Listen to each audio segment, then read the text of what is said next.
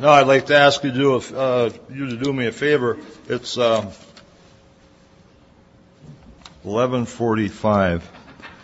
11:45. I don't do that for you. I do that for me, so I know when. Because Tim's got to talk pretty soon, around 2:30, and if I'm not done by then, I think he'll probably. I'd hate for him to have a resentment, you know.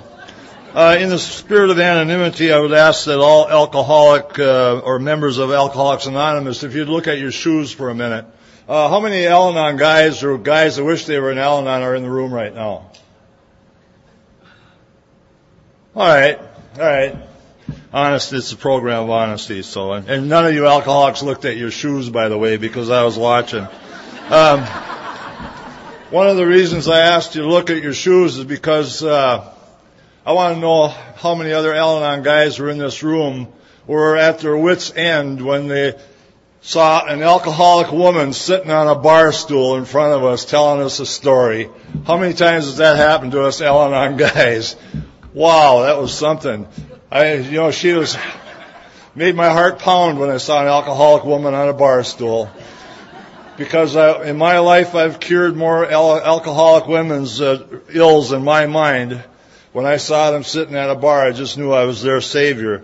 Um, I wanted to get up on a big old white horse and ride in and save them all. I had a sixth grade teacher that was a, um, he was a cruel guy is what he was. And, uh, I'm left-handed, so that means that I'm in my right mind. Uh, but he always thought left-handed people were slower than right-handed people, and he had a, a section of the class. He had it sectioned off into the slow people and into the normal people. And being left-handed, I was put in the section with slow people. And um, one of the things that this, and by the way, he got fired the, uh, the year after I was in the sixth grade, his class. But uh, he was the class project was to draw a nude woman on a giant piece of cardboard, and the Board of Education asked him to leave the system. But anyway, uh, which, and I was happy with that. Um, one of the things he said, though, that stuck in my mind, he said there's two types of heroes in the, in the world. There's a conquering hero and the suffering hero. And the conquering hero boards the, gets on the white stallion and rides in and slays the dragon and carries off the damsel. And the suffering drag, or the suffering hero rides up, gets the hell kicked out of him by the dragon, but he still manages to slew, and the, and the maiden comes over and pats his head and holds his hand, you know, and that's, that's kind of what I always wanted to be, the suffering hero.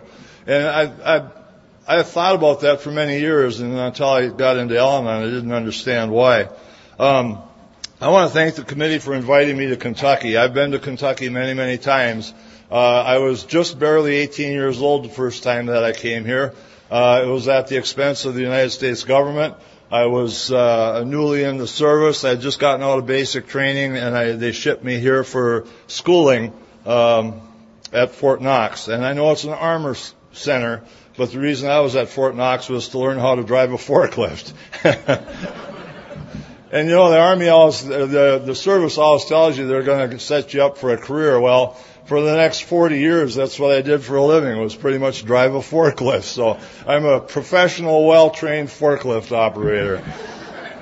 I'm a retired Teamster. I had 30 years in the Teamsters when I retired, and uh, I'm also a retired uh, AFSCME employee. I was uh, 10 years as a special ed assistant at the high school uh, in Superior. It just gave me something to do well uh, after I retired. Um, I grew up in Superior, Wisconsin. Uh, some of you are familiar with that town. It's at the western tip of Lake Superior. Uh, it's well, Superior, Wisconsin, and Duluth, Minnesota. It's kind of like uh, Kentucky and Ohio. It's just right across the bridge is Duluth, right across the bridge is Superior. So uh, uh, it's a town. That Superior had uh, 25,000 people and 89 bars.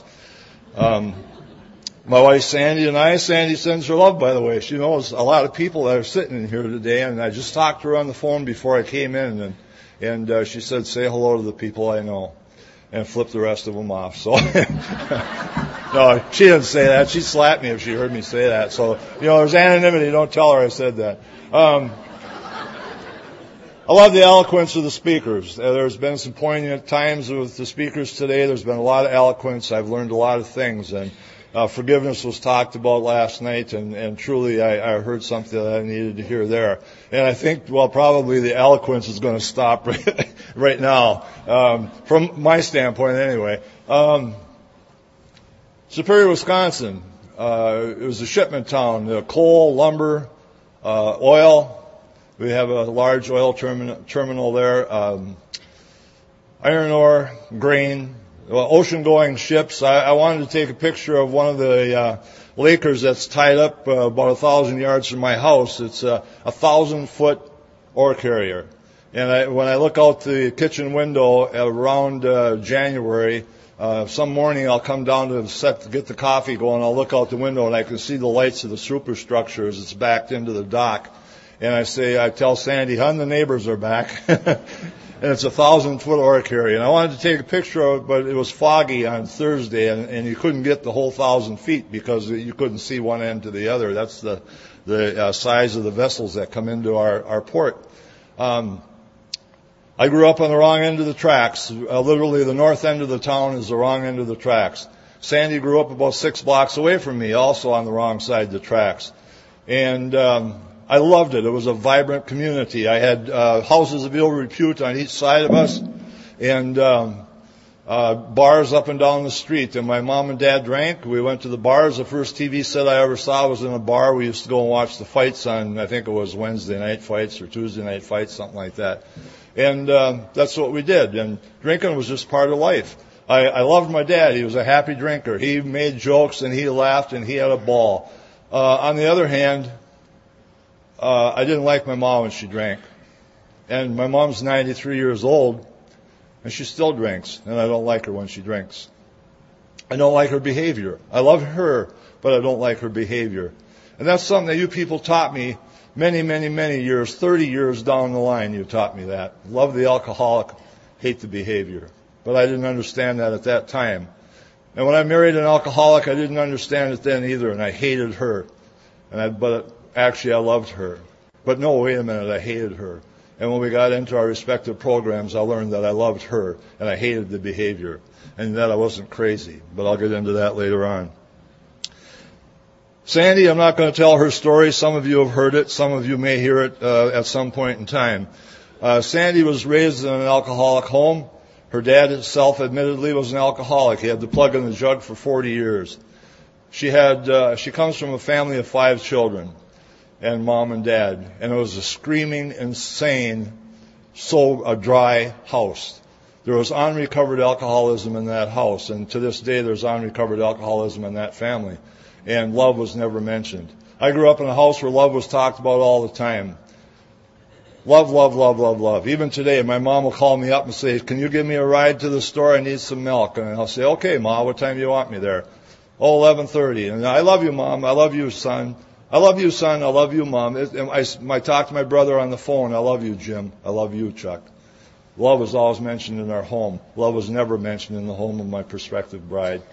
And she grew up not hearing love at all. The door would slam, the bedroom door would slam shut, and then the makeup would be made, and then they'd come out. And everything would be okay until the next awesome, gruesome silence in that house, or the awesome, gruesome screaming in that house. And I didn't grow up that way. What arguing I did here in our house usually happened after drinking.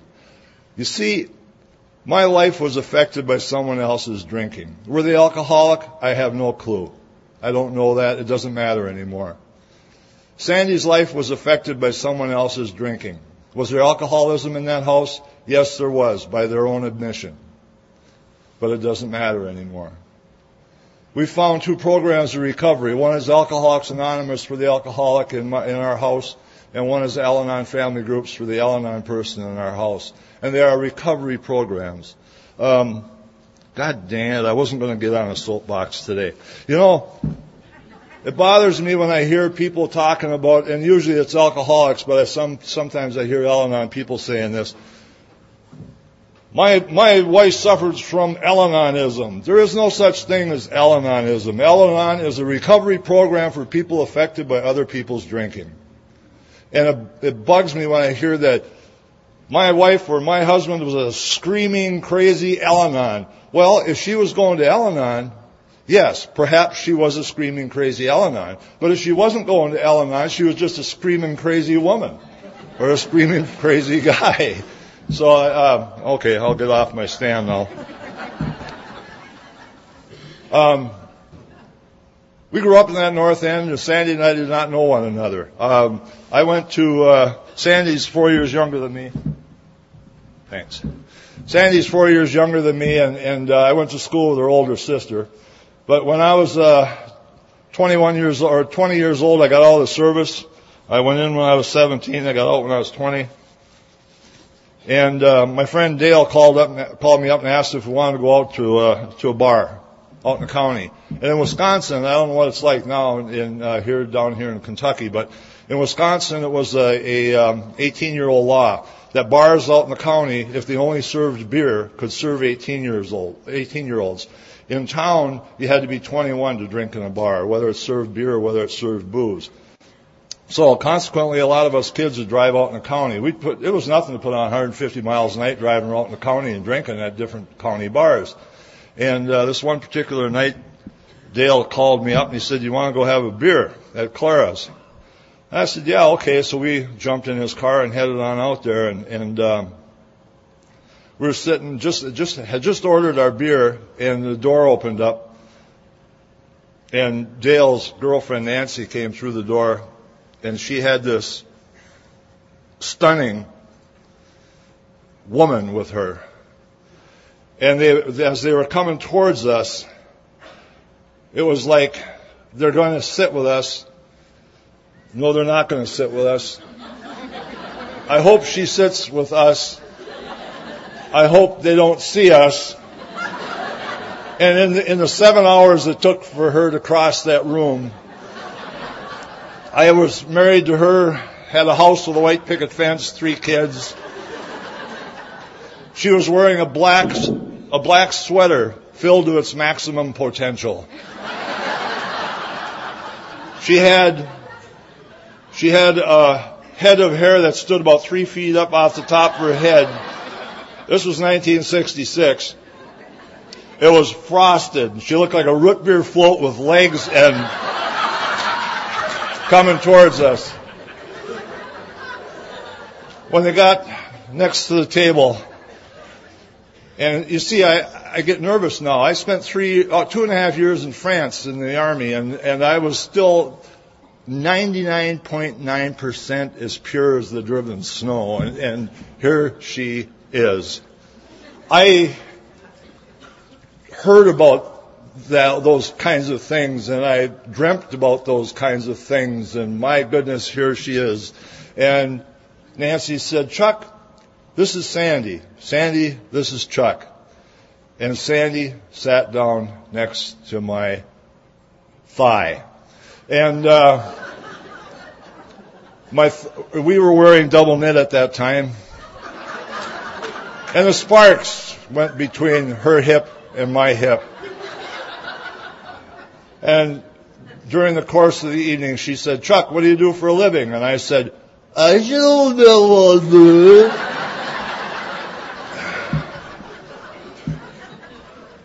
Here you go again, you idiot. You long-legged, skinny, man-breasted, cross-eyed dork. See, alcoholics don't have the don't have the uh, monopoly on bad feelings about themselves or lack of self-esteem. Uh, I have everything that you have, except I don't have the the phenomenon of craving. And Sandy sat down next to me and we talked. And my God in heaven, I just thought, I have died and gone to heaven. And then she did something that she doesn't remember. Do- I, I've always said, in all the years that I've been telling this story, I've always said she did something she doesn't remember. But the last time that we spoke up in Canada, she was sitting in front of a thousand people and she said, I have an amends to make. She said, Chuck, I remember.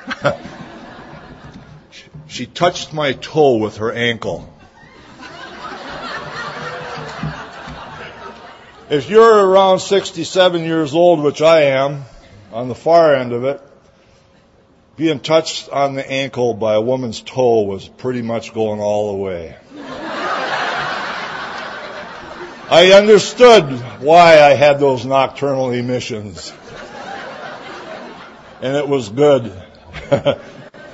well, we, we, we, the next weekend we double dated with Tom and, or with uh, Nancy and Dale. We double dated. And then a few weeks after that we went out and we were like, we were like hands in a glove. We were two sick people looking for one another and we fit perfectly. And after that, pretty much to the exclusion of our friends, we were together. We were together. We were together. And nine months later, we were married. It was January 21st, 1967. It was 38 below zero in Superior, Wisconsin the night we got married. Kind of like it was last week. And the week before, yeah, that's the way it is, so no big deal, except when you're in Kentucky and you see people go, whoa. when I'm up in Canada and I tell that part of the story, they go, so, eh? But, um, we got married. And we're, the drinking was, I mean, we drank. That's just what we did. I mean, we live in Superior, Wisconsin, where everybody drinks. You know, of course you think that. Everybody drinks. And I didn't think anything was wrong with it. You know something? There's a lot of people in this audience today that say, hello, my name is blank and I'm alcoholic. When I was growing up, and until I got into my 30s, I didn't know people did that. I didn't know they said, hello, my name is blank and I'm an alcoholic. Because we didn't, I didn't know what alcoholics were. I lived on the north end of town. I lived on North 3rd Street. And beyond North 3rd Street were some tar paper shacks between there and North 1st Street. And in those shacks lived guys that had the, um, the bib overalls that somebody talked about, that Joe, uh, Joe talked about. Those guys wore bib overalls and they wore dirty clothes and they, they used to knock on our door and my mom would open up the little uh, window that they had and they'd say, would you like to buy some cream of wheat? Would you like to buy a bottle of grape juice? Because those guys would sell what they had to get booze. Those were the alcoholics that I looked at. And you know who they were? They were winos.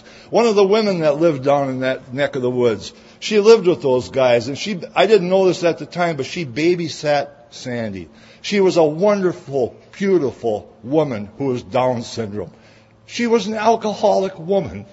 But in those days, we didn't call her that. We just, I used to stand on the corner when she'd walk by, and her name was Mabel. And I'd say, Mabel, Mabel, you got legs like Betty Grable. Ha ha ha ha. And she'd say, arsehole, tarsehole, kiss my arsehole. And we'd laugh. Mabel was a beautiful woman who was an alcoholic, who loved kids, and who was loved by everybody, and who died with dementia at 86 years old. I didn't think alcoholics were doctors. I didn't think alcoholics were truck drivers. I didn't, alcoholics were people who didn't have work that just sat in a bar and drank beer or wine. How could my wife be alcoholic? She's a beautiful, vibrant young lady. When Sandy turned 21, she started drinking in town.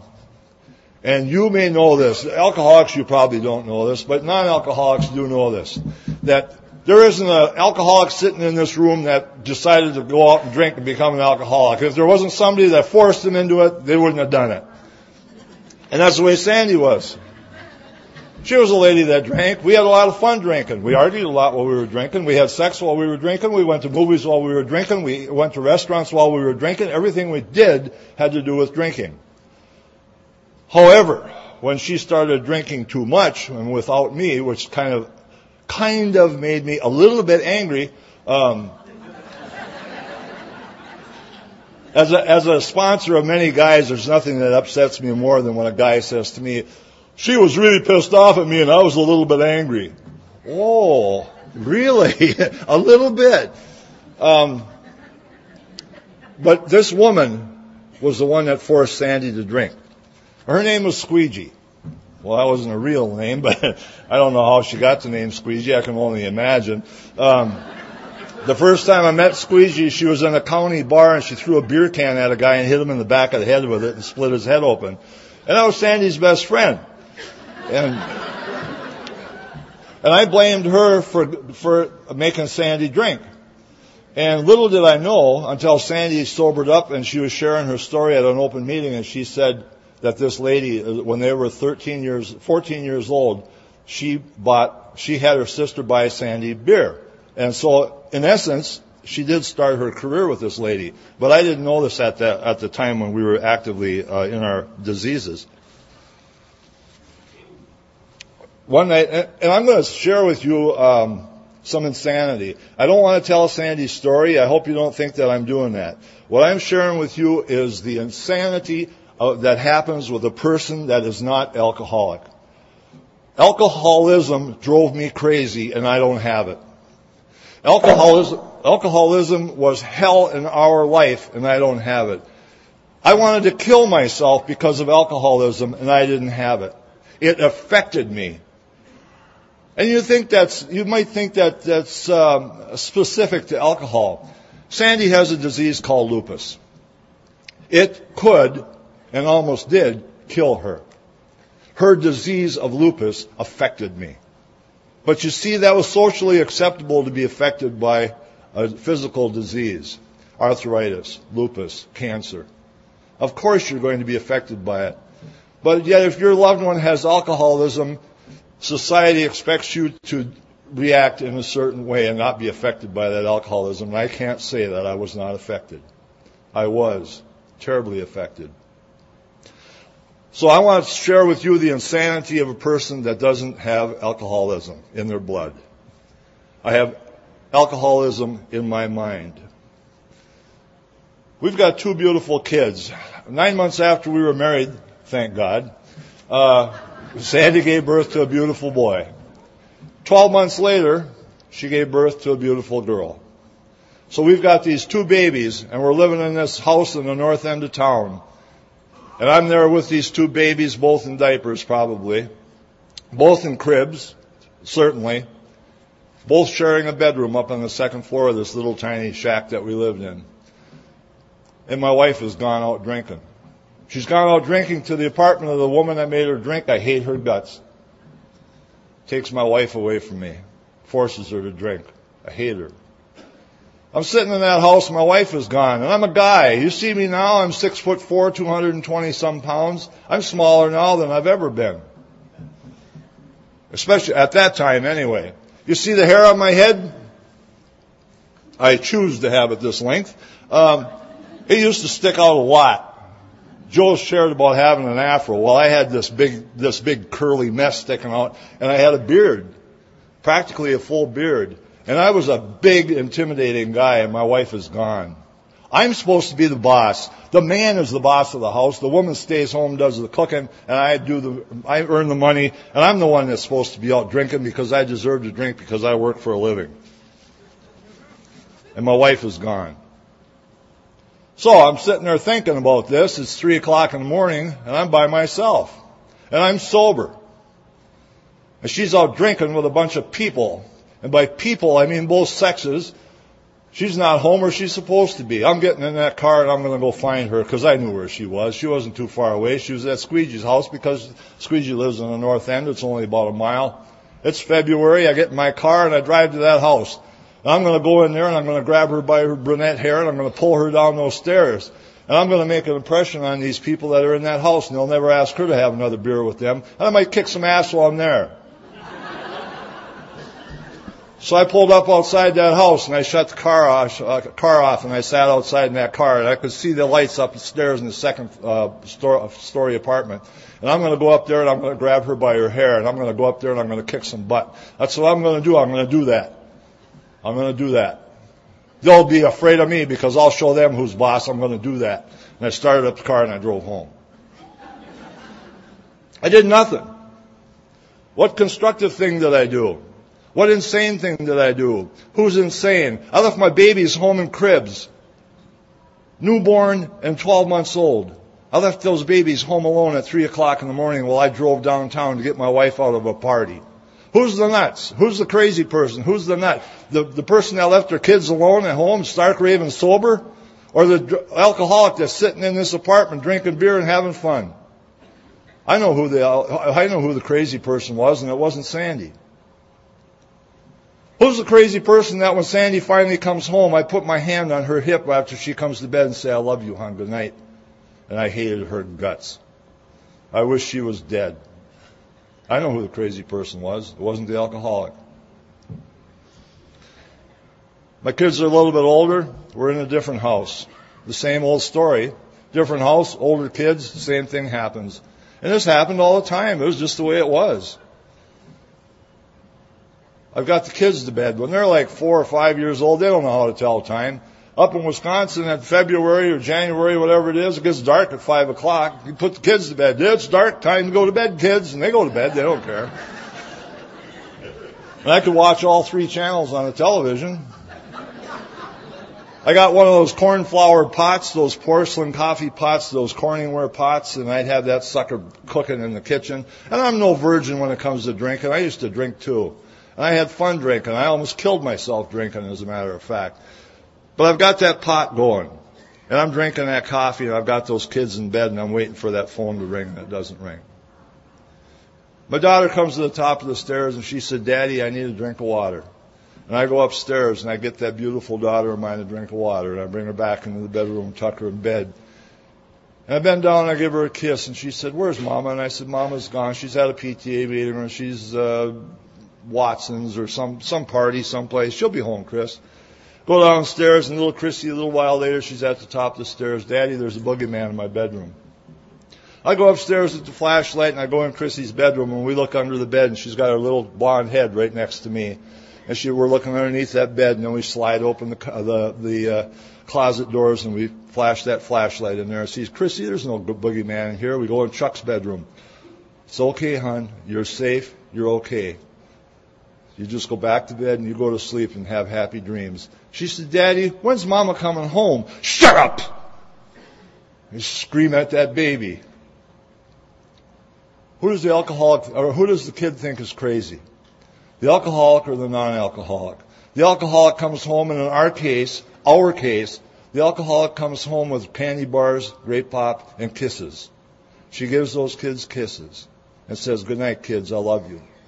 Or is that that crazy six foot four, 250 pound hairy maniac screaming in her face, screaming at her because what was her crime? To ask where her mama was and what time's her mama coming home. My son's cowering in the corner of the bathroom. And I'm thumping him on the chest because that's what I was. I was a chest thumper. And he goes, Dad, I'm afraid of you. So what the hell are you afraid of me for? I'm your father. You're scaring me, Dad. And I'm angry at him because he's afraid of me. Because I'm pissed off at his mother. Who do the kids think is crazy? The alcoholic or the non-alcoholic? That's the way our life went. I want to share something with you about decision making because it, it comes to mind that a lot of us people that uh, come into Al-Anon, it's hard for us to make decisions. Um, we're heading up Stinson Avenue past St. Francis Church. It's Friday night. Sandy and I are going out and have a few drinks. And I said, uh, Sandy says to me, where do you want to go tonight, Chuck? I said, oh, I don't care. It's up to you. I'm so sick and tired of making the decisions. Can't you decide where to go for a night? We want to go out. You've got an idea of where to go. Let me know where you want to go. I'm sorry, dear. And we go someplace where she wants to go. Well, next Friday night, we're heading up Stinson Avenue past, past the St. Francis Church, and she says, where do you want to go tonight, Chuck? I said, well, let's go to the crowbar. Jesus, you always want to go to the crowbar. Is that the only place we can go is the crowbar? Can't you ever think of someplace else to go? Yes, dear, whatever you say. Here I am. You're damned if you do, and you're damned if you don't, and you take it really personal. And so you come up with these yes and no answers. You come up with I don't care. You come up with whatever. You come up with if you want to. It's all right. I don't care. And the whole time in my mind, I'm going, you are such a pain in the butt. I, and if we've been drinking, I've hate, I'm hating your guts. Recently, within, I'd say probably a month, I, I, I learned something. I've been in Al-Anon for 31 years. And I keep learning stuff because if I keep coming back and I keep listening, I keep learning. And that's what's so awfully important to me. And that's what I tell the guys I sponsor. Listen and learn. That's one of the primary things in this program. Sandy is, here's, here, here's what she will do. I don't dress myself, by the way. Everything that's in my suitcase was put in there by Sandy. I'm a, a panel 32 delegate to the, uh, to the uh, World Service Conference in New York. That was back in the early 90s. I'm there for six days. Sandy packed my suitcase, and she's got baggies with socks in them. And each side, in each baggie, there's a little note that says the black socks go with the black pants, that goes with the white shirt, that goes. And and when I talked to her, here's what she said: "I did it for a joke." Yeah, yeah, right. So anyway, um, and that's that's just the way it was. I mean, she she uh, uh, she dressed me, and I, I was fine. I didn't have any decisions. Oh yeah, I was going to tell you about this epiphany that I had. Um, it's a pretty good word for a forklift driver, don't you think? Um, she will say, "Do you want to go to eat Chinese or do you want to go eat Mexican?" And I would say, "Don't ask me two questions at once." I can't, I can't, I can't, I can't fathom two questions at once. Uh, it's a decision that I have to make. Or she'd say, um, well, should we go to the movie tonight or do you want to go to the open meeting? Don't ask me two questions at once. And I'm serious about that. Used to upset me. God damn it, why can't you just ask me, do you want to go to the movie? And I could say yes. Do you want to go to the Alano Club? And I could say no. But she wouldn't do that. She combines them. I'm at a meeting one night and somebody's sharing, and all of a sudden it hit me. Do you want to go eat Mexican tonight or Chinese? You know what the magic answer is? I think I'd like to eat Mexican. It all come back to me. She wasn't asking me two questions. I, I only need to answer one. But see, if I answer one, that means I have to use a sentence rather than a word. I have to say, I think I'd like to eat Chinese rather than, no. Yes. It's called conversing. I, oh, really? you know, so I, I still keep learning things. I think it's just great because here's a problem that I've had for all these years, and suddenly a month ago it was taken care of because I went to an Al-Anon meeting and heard somebody share something. I hated her and I loved her, and I, I felt bad about that. I had a death, death wish for her. There's a river in Wisconsin. Most of them, by the way, are quite pristine and clear. This particular river, because it runs through red clay country, is uh, looks like coffee. It's very, it's a reddish brown color, and it runs about uh, three quarters of a mile from our house, and it's deep, and it's wide, and it's sluggish, and Sandy used to drive across it to go bowling. And I would fantasize about her driving the car in that river and drowning. That was my Friday night fantasy because she bowled on Friday nights. I would give her a kiss, tell her to be careful, tell her to be home on time, tell her not to stay out all night, and she would kiss me and promise me that she wouldn't, she wouldn't, she wouldn't, and she would and we left in, uh, she left on happy terms. And as the night progressed, my mind would start working and I'd start fantasizing about her driving into that river and drowning. And I'd be freed of this mess that we had gotten ourselves into. The neighborhood women would come over and give me hugs. I'd find somebody I deserved and we live happily ever after. And then I'd pray, these are my, uh, some of my prayers. God let Sandy love me. God let Sandy be home within an hour.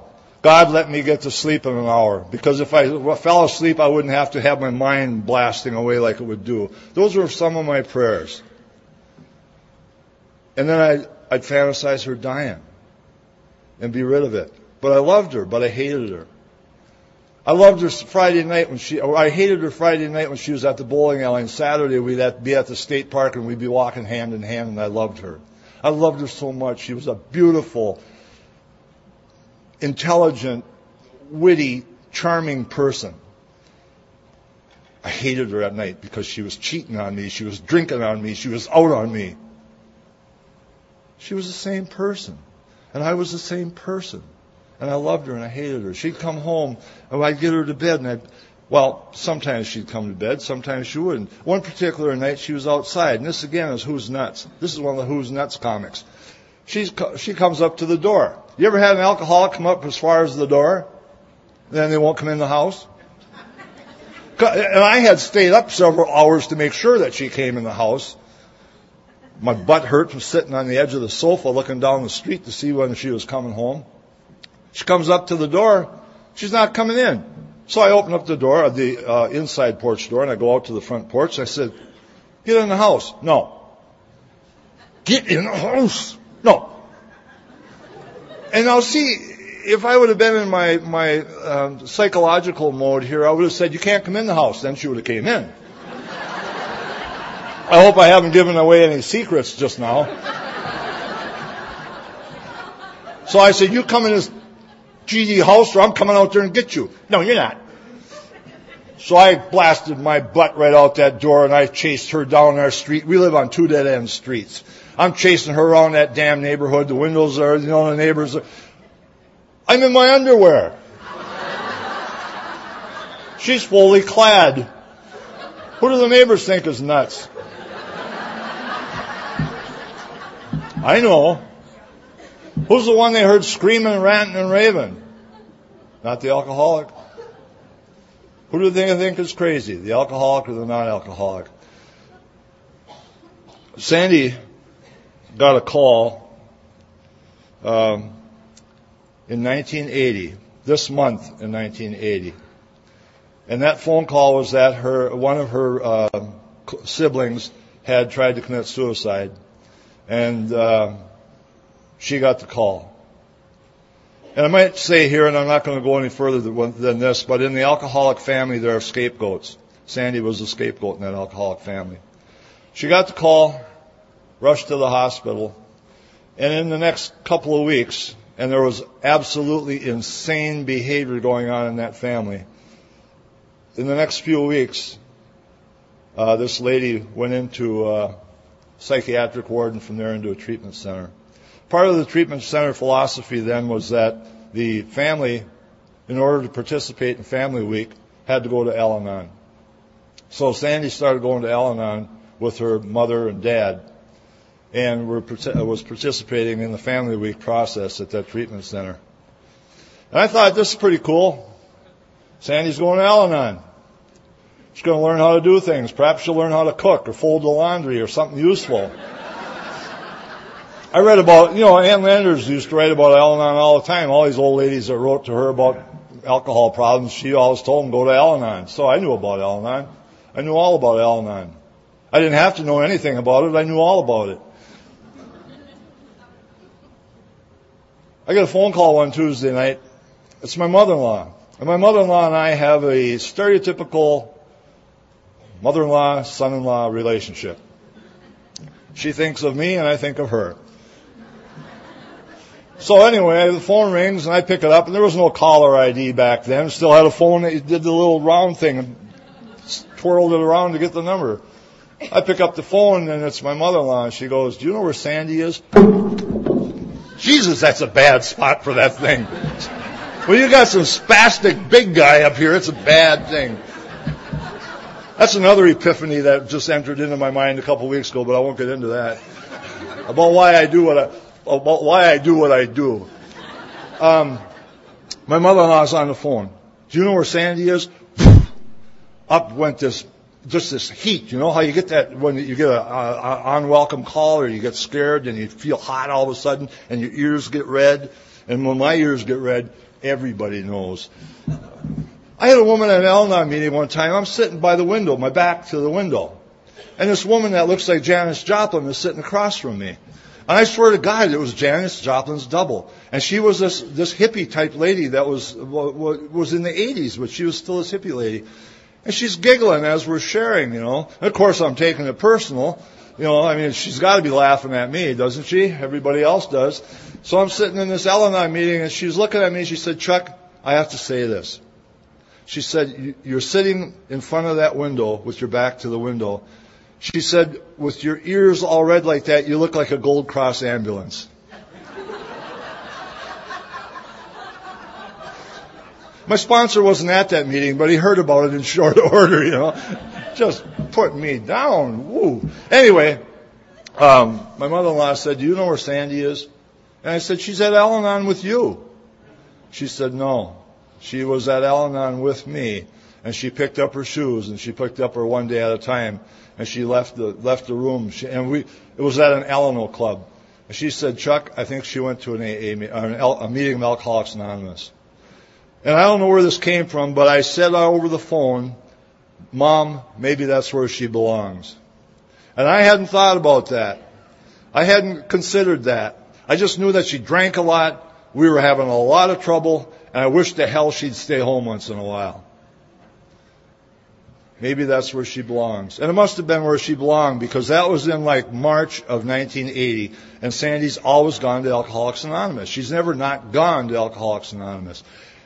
Well, I want to tell you. Now, it, it, it, you alcoholics, if you don't have somebody in AA, eh, you don't understand this, but hallelujah! It's going to be wonderful. Sandy's on ANA. She's going to these meetings.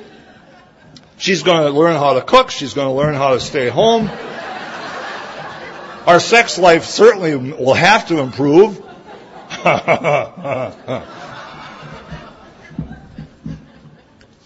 Things are going to be great. I'm working in a grocery warehouse. I'm a teamster. The job that I've done, a trained housebroken ape could do.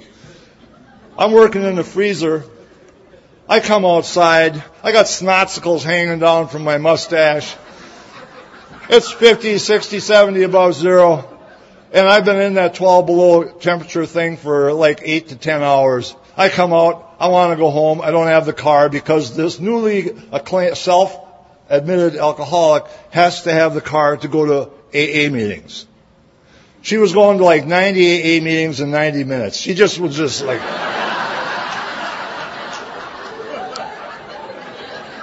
And I'm looking at my watch. It's three o'clock. I get off work at three o'clock. I'm standing outside. I'm hot. I'm cold. I got snot dripping off my face. Where in the hell is this woman? Oh, I mean, oh, Jesus, I don't want to say that. I don't want to get angry because she's not drinking anymore. She's going to A and A, and I don't want to make her angry. She might go out and drink. So, and when she finally would pull up in my truck and she'd come to pick me up from work, and I'd say, "What's for supper?" She says, "Supper, supper." We're going back to the club.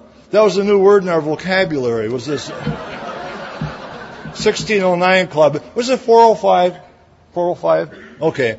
405 Club. Uh, Sandy and I have had the opportunity to be there. Well, that's what 1609 is like, a great big old house. She, we we got to go back to the club. I got to listen to uh, the the uh, Joanne from Bahrain or something. You know, 48 years sober. Ah, my name is Jan. I quit drinking in 1946. so I get in the truck. I don't want to make her mad because she might go out and drink. Oh, good, dear. Let's go. So we go to the club. No, I know you guys have Alano clubs, and this is back in 1960s or 1980.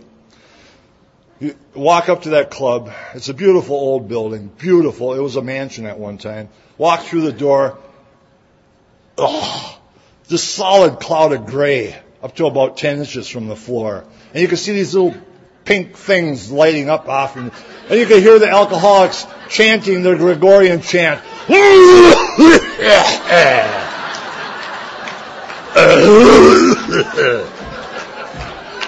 Greg, give me a cigarette with it. cigarette. And that was the woman alcoholic, you know. And I had quit smoking a couple of years before that, so I was totally intolerant of cigarette smokers. We walk in that place, we sit down, and it's like everybody's got these cheesy grins on their face. What my father-in-law used to call a piss house grin. Why? I don't know, but that's what he used to say. We'd sit in there and we'd have this old cassette tape thing going. And she'd be listening to these tapes, and I'd be sitting there. I was so angry, so upset. One day we're sitting out at a picnic table and she says to me, Chuck, I'm going to be going into treatment in June. She says, I may not be around, we may not be together when I get out. I said, what do you mean? What do you mean we may not be together? She says, Chuck, we don't know one another sober. Here comes that heat again. We do not know one another sober. I didn't know, I didn't, I didn't admit to that that everything we had ever done had revolved around alcohol, and suddenly there's not, that's not going to be in the picture anymore.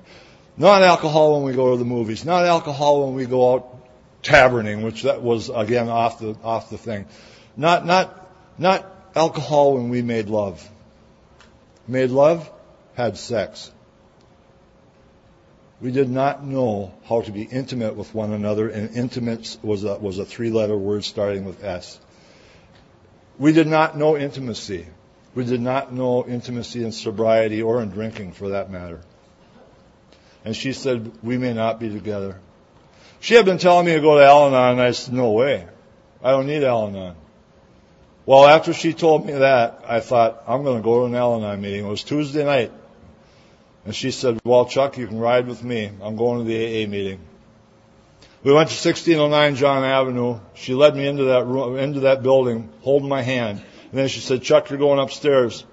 Second door on the left. I'm going into a meeting with Alcoholics Anonymous. And I walked up those steps and I got to that door with a little white tag on it. And this was said from behind that door. They were going, this is, oh, Jesus. They're laying, in there laying brown eggs and white eggs and oh. Because I wasn't there for nothing like recovery. I didn't even know what that word was. I didn't know nothing about any steps or traditions or none of that crap. I just wanted her to stay with me. I didn't want her to leave me. So I, I went to go into that room and honest to God, this happened. Everything else I've told you is a lie, but this really happened. I, I pushed on the door and it goes whir, whir. The bottom would go in, the top wouldn't. And I swear I fell into the middle of that room and these women all went, oh, it's another man, it's another man, come on in, come on in, you know. And my concern was what the hell did they do with the other man?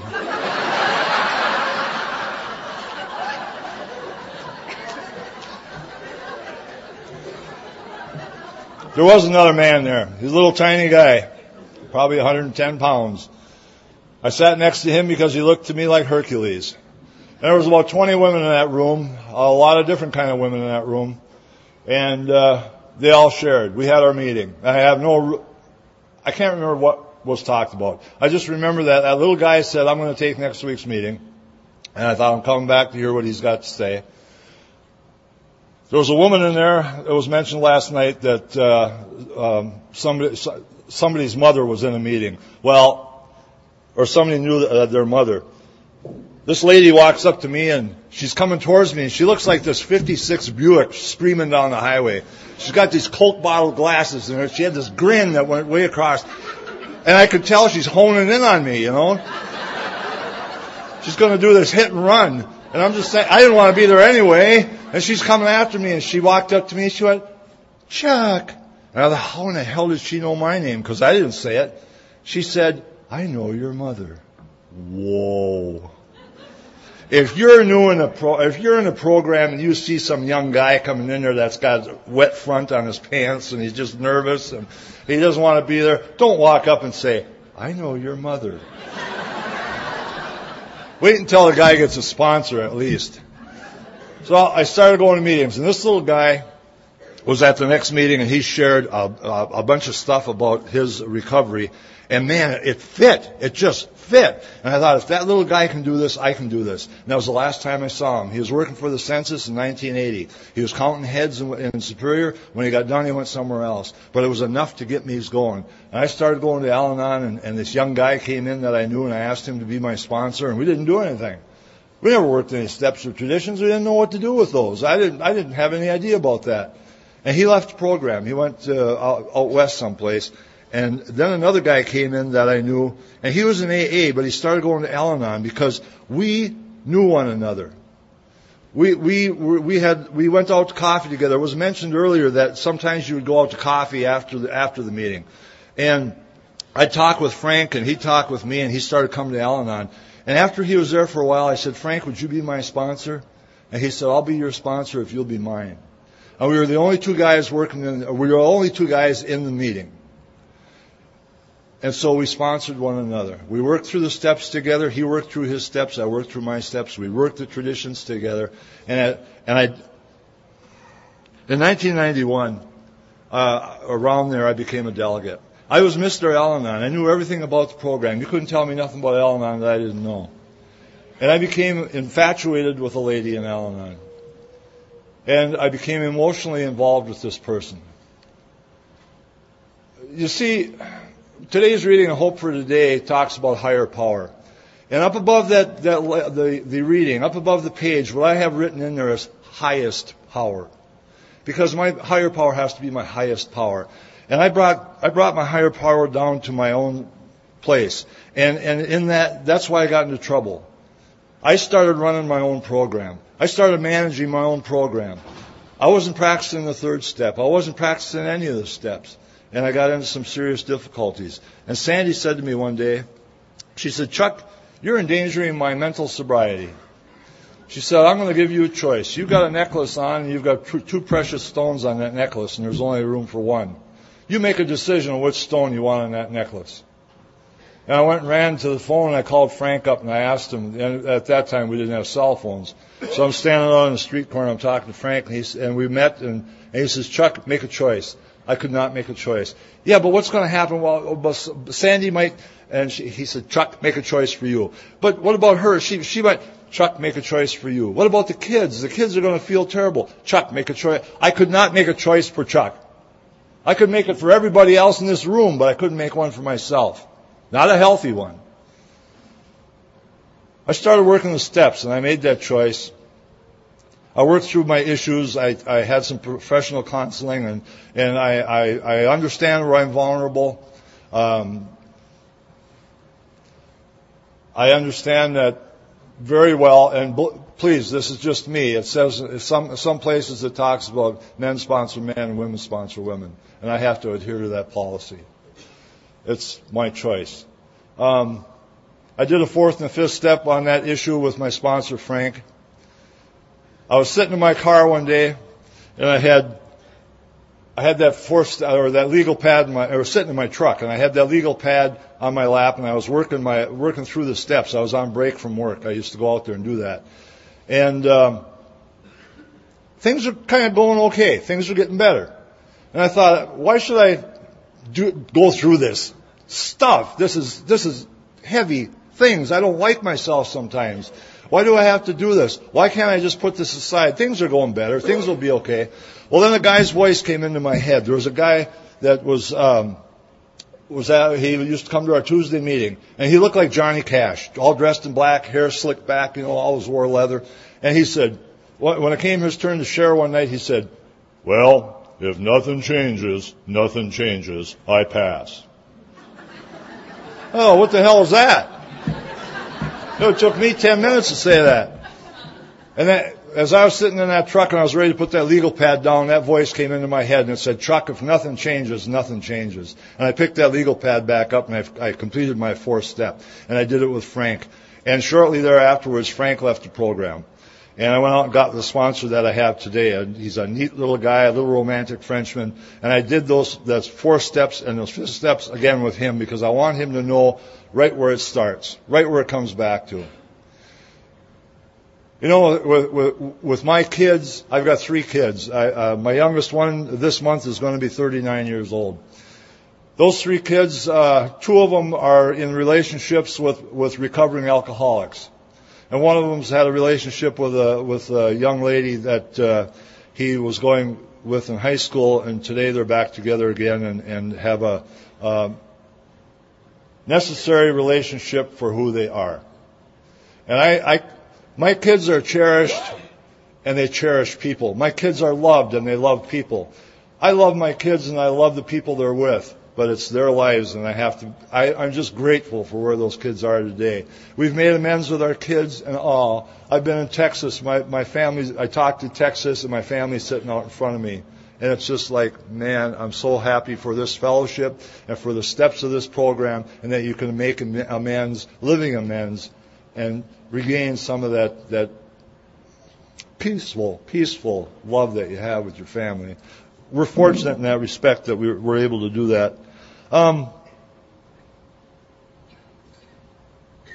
today, Sandy and I share a relationship which is which is really special. We we uh, we practice the traditions in our marriage, and and it's really great for us. And and uh, we're living a good program today.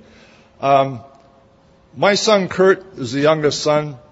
When he was 13 years old, my neighbor came came to us and said, uh, uh, "Chuck, uh, Kurt spent the night with Mike in the tent, and uh, they were drinking in there, and Kurt puked all over the tent. Oh, Mike, oh, I'm so sorry. I'll go, well, let me go over and we'll clean that up. And he says, um, no, no, that's okay. I've cleaned it up. No problem. I just wanted to let you know. So I got Kurt. I says, come on downstairs here. We went in the kitchen and I told Sandy, I said, this is a man-to-man talk. This has got to be between the guys. I'll let you know when it's over. So Kurt sits down and I start telling him the, the, the evils of drink and drugs. You know, what's going to happen and what could happen to him and that he shouldn't do it anymore. And that kid was so enraptured in what I had to say, he didn't blink. He just, his, his mouth was agape and he was just looking at me, hanging on every profound word that I said. And when we got all done, I said, you can go now. And he left. And I said, Sandy, you can come in now. I said, that, that boy will never do that again. He said, I said, he's, I explained how he looked to me and I said, he, he took that all in and I'm sure he took it to heart and he's not going to do that again. And by the way, I, I did have 13 years in Al-Anon at the time. So I knew for what I spoke. And Sandy looked at me and he, she said in her best AA voice, she said, Chuck, he was stoned out of his mind. And he's going to do that again and again and again. And he did. He poked and rubbed and snorted and drank and, and choked and whatever he could do to get high, he got high. Huffing gasoline, he stole my gas can, he chopped up my garden hose in little 18 inch pieces. He just did these bad, bad, bad things. And finally, when he was 18 years old, he came home one night. It was February. His birthday's uh, in a few weeks. He came home and he walked into our house and I had changed the deadbolt locks on the, on the doors. Um, by the way, we were sleeping in a bedroom that had a deadbolt lock on it. I don't know how many of you people have a deadbolt lock on your bedroom door.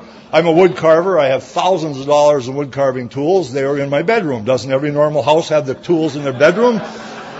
Because you can lock the bedroom door. Just make sure that you have the key.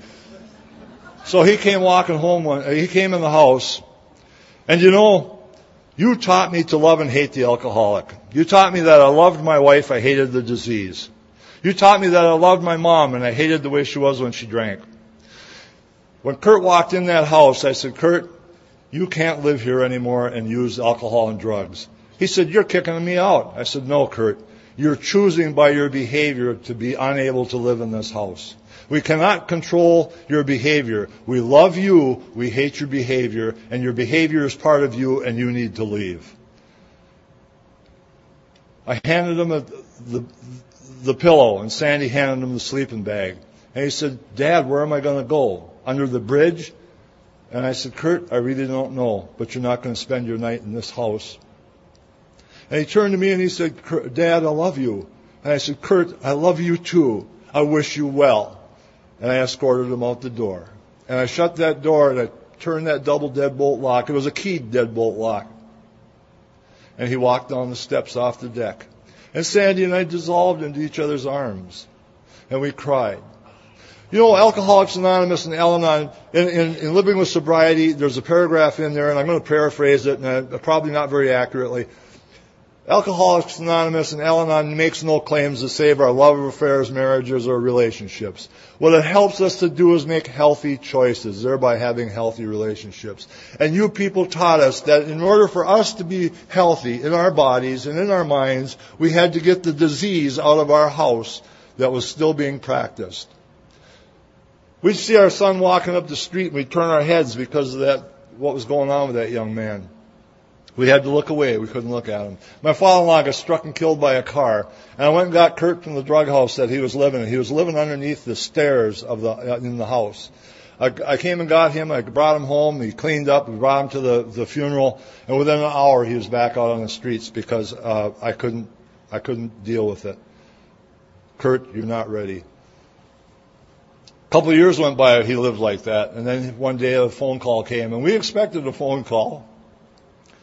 One day we got the phone call and it was Kurt. He said, Dad, can I come home and live? And I said, Kurt, I will not have you in this house using drugs and alcohol. He said, I don't want to use drugs and alcohol anymore, Dad. I think I'm sick. If I come home and not use drugs and alcohol, can I live in your house? Can I go to your doctor? And I said, yes. Kurt was sick. Kurt was deathly sick. The doctor told him in my presence that if you drink or use drugs again, you are going to die. Kurt has an illness that could kill him today, but he's been sober for 12 years. But you know, That kid went back to school and got his high school education. He graduated summa cum laude from uh, University of Wisconsin Superior with a 3.89 grade, grade average. He graduated from Claremont University in California with a master's degree. He teaches high school in Los Angeles. He works with students with disabilities. And the reason I say that is because we didn't do anything except make healthy decisions for ourselves and allowed our son to make his own decisions. And one of those decisions was that when he was going to die, and he bragged to us about when he was 20 years old, he wasn't going to live. He was going to die at 20. When he called us at 20 years old and said, Dad, I'm dying, I'm scared, I don't want to die. And he made the decision to change his life. He made the decision. And we were able to be healthy. We detached with love we welcomed him back with love. That's what Al Anon is to me. In one of our readings, it says, if you detach in fear, you return in fear. If you detach in anger, you return in anger. If you detach with love, you return in love. And that son returned to us in love. I talked to a group in California. There was like 5,000 people there, and I shared this story right up to the point where he graduated because it was a month after he graduated from Claremont. He's sitting over here listening to his dad tell his story, and he's crying. And Sandy's crying. And when you people got up and applauded, and afterwards when you got up come to hug me, you went over to him and you said, welcome to Alcoholics Anonymous, Kurt. Keep coming back. Welcome to Al-Anon, Kurt. Keep coming back. And that kid one night I came home from a meeting and Sandy was talking on the phone and she was going on through this big book stuff. Page 188, page, uh, page 89, page 449, page, and I'm thinking, oh Christ, she got another pigeon on the phone. But when she hung up the phone, she said, Your dad just came home, Kurt. I'm, le- I'm going to hang up. I love you. And Kurt was going to Alcoholics Anonymous. And occasionally he does. He just went and got uh, a 10 year pin, I think it is, like uh, a year ago or so. Uh, the companions that he have are in a fellowship, and, and life is good for him, and I'm, I'm grateful for that. My mom, who's 93, says, Why do you keep going to those meetings for? You've been going there for over 30 years. One day I came home from work and say I walked in the door and I could smell stuff cooking. Food was cooking. I told you you guys in AA would teach my wife how to cook. I walk in the door and my, my wife says, and she, when she calls me my love, whoa. She could say, Chuck, the dog pooped in your shoe, or my love, the dog pooped in your shoe. And I'd say, don't worry about it. It's okay. My love says it all. She says, My love, you go out in the front porch. I made your supper. I'm going to bring it in. So I went out in the front porch, sat at the little round table. And it's summertime in Superior, and the sun's coming through that uh, those windows, and we had the the windows raised up, and the breeze was coming in. Sandy walks in with mashed potatoes, um, um, uh, meatloaf, and corn on the cob on the plate. Sets it down in front of me. Sets one down for herself, and we're sitting really close. I mean, we could still feel electricity coming through uh, glasses of water with the or glasses of milk with the water streaming down the sides. And one of us started buttering our our, our, pad, our corn, our ear of corn, and took the pad of butter and was uh, slave, slathering it over the cob, turning the cob. The other one had that ear of corn and was running it over the quarter of butter back and forth and rotating the cob. And then one said to the other one, "That's not the way you should butter corn."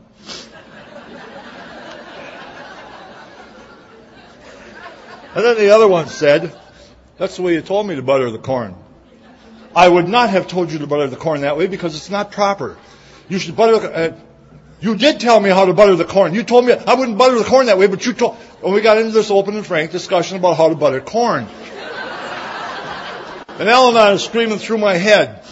And then all of a sudden I realized that I've got corn kernels spitting out of my teeth and the dog's over there catching them on the, on the other side of the table. And I, the Al-Anon's going through my head, and it was time for me to detach. Love, anger, fear. I was angry. I said, the hell with you, and I threw my corn cob down in the middle of my mashed potatoes, and that's where it landed. Floomp!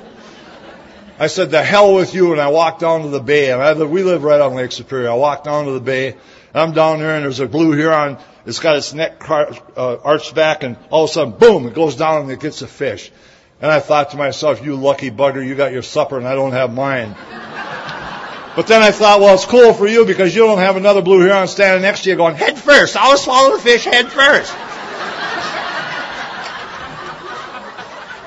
so I took a walk and I, as I was standing down by the Nemadji River, the same river that I, I fancied Sandy driving into, a, a fire truck and an ambulance and a cop car went by on the highway. And just for a split second, I thought, I hope to hell she thinks I jumped in the river and they're coming to pull me out. See, the reason I keep coming back to Al-Anon is because my serenity, like the price on a new car or a box of potato chips, is subject to change without notice. You know, I got it. No, I don't. I got it. Stub your toe, son of a. Subjects change without notice.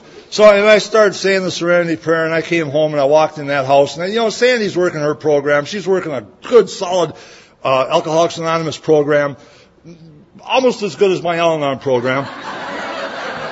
So I know it's it's going to be okay. I walked in to make amends to my wife, and when I walked through the door, I said, "Sam, I got to make amends to you." I said, "It's it, for my part in the argument, it's it's ridiculous. It was corn on the cob." And she said, "Chuck, you're right. Are you hungry?"